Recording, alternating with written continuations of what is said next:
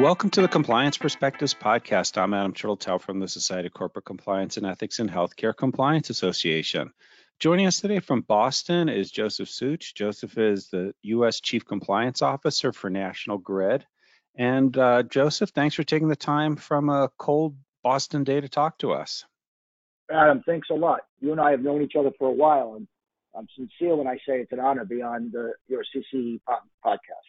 Oh, well, you flatter me. And yeah, we first met, you were working in Switzerland, as I recall. Now, let's let's actually I want I want to talk about your background a bit. You've worked at a law firm or law firms, uh, multiple businesses as a global chief compliance officer, as a consultant, as a regulator, and as a law professor, all in the compliance field. Um, it would be good if you could refresh folks on on this dynamic background you've had.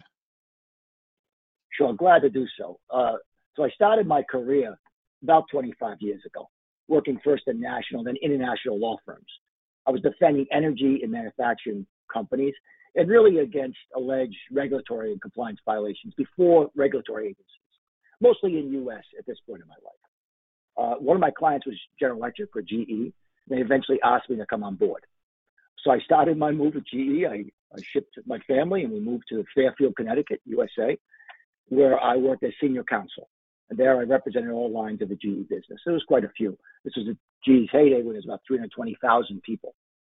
Wow. I then moved to Moscow, Russia, which was uh, very interesting, uh, to become the chief compliance officer for GE Energy in Central and Eastern Europe.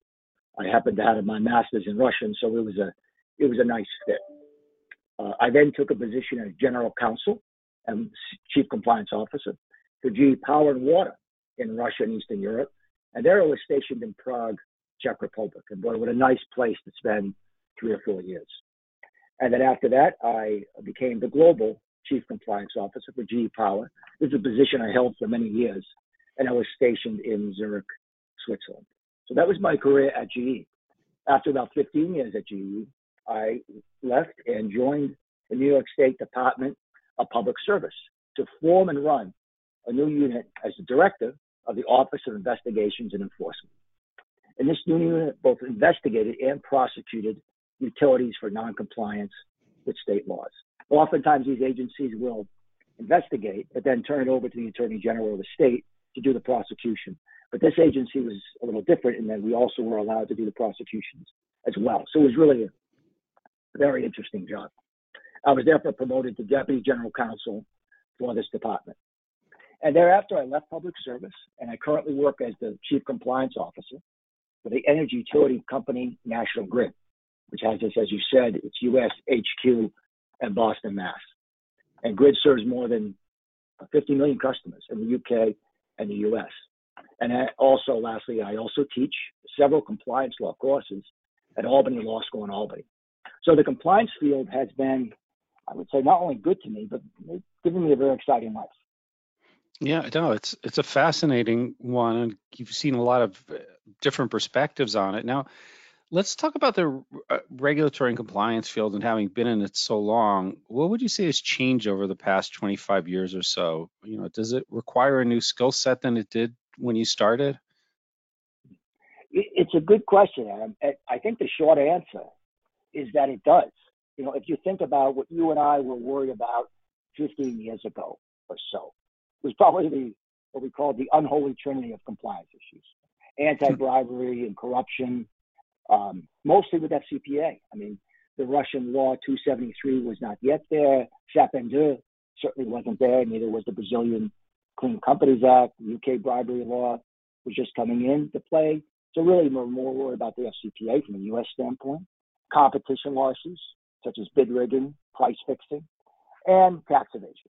You know, the big three, so to speak. But I think today's CCO requires a whole new skill set than what we needed in the past. And we've had to shift based on this. Um, the issues are much more oblique than they were in the past, and they can really catch a company off guard if you're not casting, I think, a much broader risk net. Uh, things such as human rights compliance issues, where you contract a workforce in Dubai, let's say, or privacy concerns when conducting a global investigation. We didn't think about these things 15 years ago uh, properly increased focus on respect in the workplace. And I think overall, the increased enforcement and compliance awareness of emerging markets that you typically, you know, five or 10 years ago really only saw more with the US or, or, or EU. All of this, in my opinion, really requires CCOs to be much more externally focused than we did in, than we were in the past.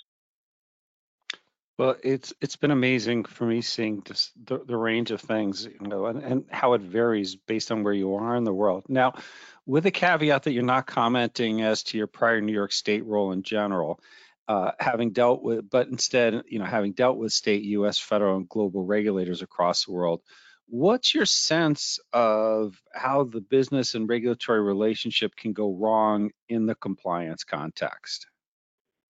Hmm.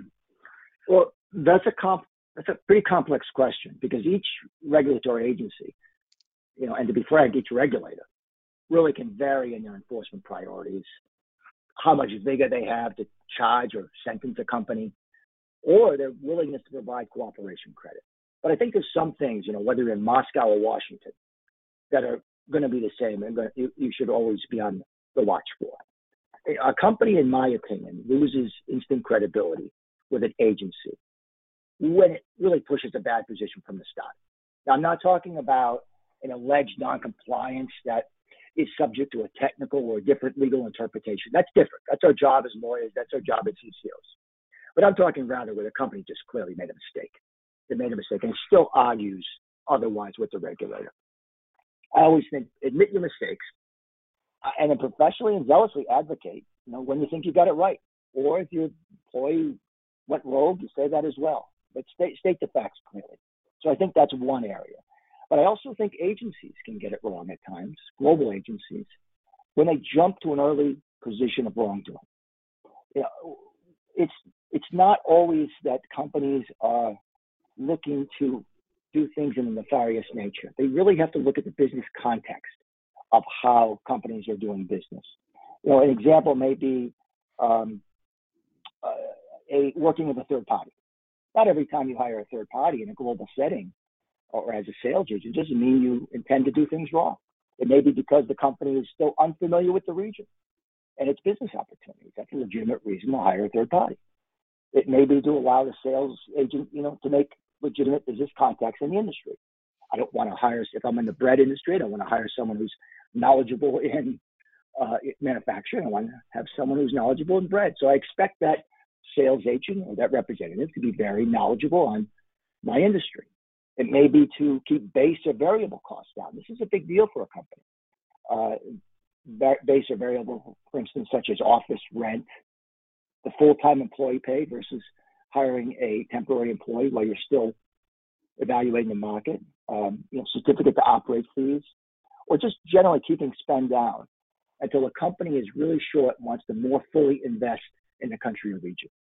These are legitimate reasons for hiring third parties, but the regulators are often not business experts. It's okay. So don't be afraid to explain to them and provide the business context of your dealing. I think that's something that's very important. So that leads sort of into my next question, which is what are things companies can and should do to help the conversation? Well, I think one of the things is the company should be really open, open to getting it right, opening it right internally, first of all, conducting an objective investigation, socializing what went wrong so it doesn't repeat, working with the regulator to ensure that they are aware of the steps you're taking if you're in a self-reporting or required reporting type of situation. So I think it's really transparency. Oftentimes bad situations will come up and you really have to have the right story. And the right story comes from doing the right thing. So I, I think just by acting properly with integrity, digging in, self-reporting, reporting as necessary, you're gonna the company will be on the right track. So finally, what emerging areas of compliance do you see as the ones to watch now? You know, I think one which is still very much on CCO's minds, and they're still looking for the boundaries of it, if you will, is ESG. It's it's very much in flux at what it means from a compliance perspective. Yes, of course, it stands for environmental, social, and governance. I, I understand that, as do many of the folks on the phone. But, but what's in scope for ESG? Does it vary significantly based on the company's business model or what the way it goes to market, for instance? How does a company monitor ESG? How is ESG different than the term we use so often only a few years ago, CSR, corporate social responsibility? Now, measuring ESG and complying with its standards, whether those standards are, or measurements, whether those standards are self-imposed or not, I really think will be a big compliance focus in the very near future. I know this is a big topic at my company, National Grid, for both our ratepayers and shareholders, and it very much has my attention. Just to give SCCE a plug, and this is this is with sincerity, I oftentimes read your CEP uh, magazine, and particularly the ESG articles with with Vest because um, I think it provides some good good examples and good boundaries of what other CCOs are dealing with on this.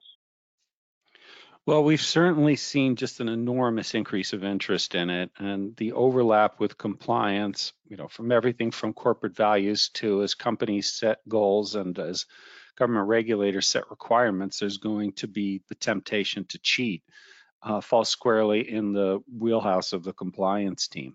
Well, um, Joseph, thanks for taking the time to talk to us and share the experience you've had over the last 25 years. Um, I also want to thank you all for taking the time to listen. I'm Adam Turteltaub from SCCE and HCCA. I hope we're able to expand your compliance perspective.